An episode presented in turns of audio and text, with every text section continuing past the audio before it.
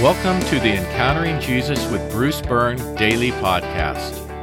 If you're new here, the material presented in these podcasts is developed over time, so it's important to listen to them in the sequence in which they were created. Be sure to start with week 1, day 1. Today is Monday, week 11, day 1. We begin with the pre flight checklist. Now, if you haven't listened to yesterday's Sunday bonus, please do so. In the Sunday bonus, I noted that we'd be making changes to our pre flight checklist routine. And I don't want to repeat myself, so please, if you didn't listen to yesterday's Sunday bonus, please pause this podcast and go listen to that podcast before continuing. As is our new routine, take a moment to 1. Ask for God's blessing and protection. 2 assert spiritual authority. Three, ask for forgiveness. And four, extend forgiveness to others. Today's podcast is titled Help My Unbelief, Second Pass. Today's Bible reading is from the ninth chapter of Mark. When they came to the disciples, they saw a large crowd around them and experts in the law arguing with them. When the whole crowd saw him, they were amazed and ran at once and greeted him. He asked them, What are you arguing about with them? A member of the crowd said to him, Teacher, I brought you my son who is possessed by a spirit that makes him mute.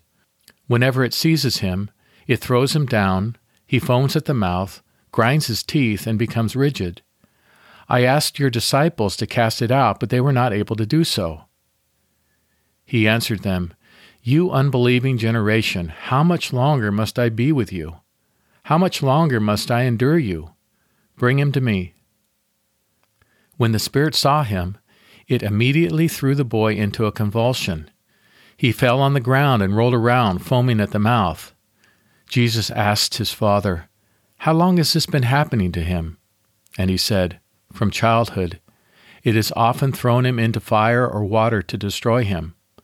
But if you are able to do anything, have compassion on us and help us. Then Jesus said to him, If you are able, all things are possible for the one who believes. Immediately the father of the boy cried out and said, I believe, help my unbelief. Now when Jesus saw that a crowd was quickly gathering, he rebuked the unclean spirit, saying to it, Mute and deaf spirit, I command you, come out of him and never enter him again. It shrieked, threw him into terrible convulsions, and came out. The boy looked so much like a corpse that many said, He is dead. But Jesus gently took his hand and raised him to his feet, and he stood up. Today's meditation Picture yourself approaching Jesus for relief over demonic oppression. Say to Jesus, if you are able to do anything, have compassion on me and help me. Listen as Jesus says, If you are able, all things are possible for the one who believes. Cry out to Jesus, I believe, help my unbelief. Listen as Jesus commands the Spirit to leave and to never return again. Hear the Spirit shriek, and then experience it leaving. Feel Jesus gently take you by the hand and help you to your feet. Today's prompt to worship reflect on how Jesus does not abandon you when your faith is less than what it could be. Worship God for accepting you as you are and for not requiring perfection from you. Our concluding prayer Jesus, I believe, help my unbelief. Amen. Let's pray together.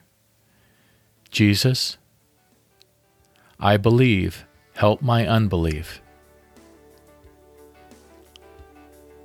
Amen. Remember today to pray for the people you know who need physical healing If you'd like a written copy of the pre flight checklist, it's at the beginning of every written daily devotional. The daily devotionals are available at encounteringjesusforlife.com.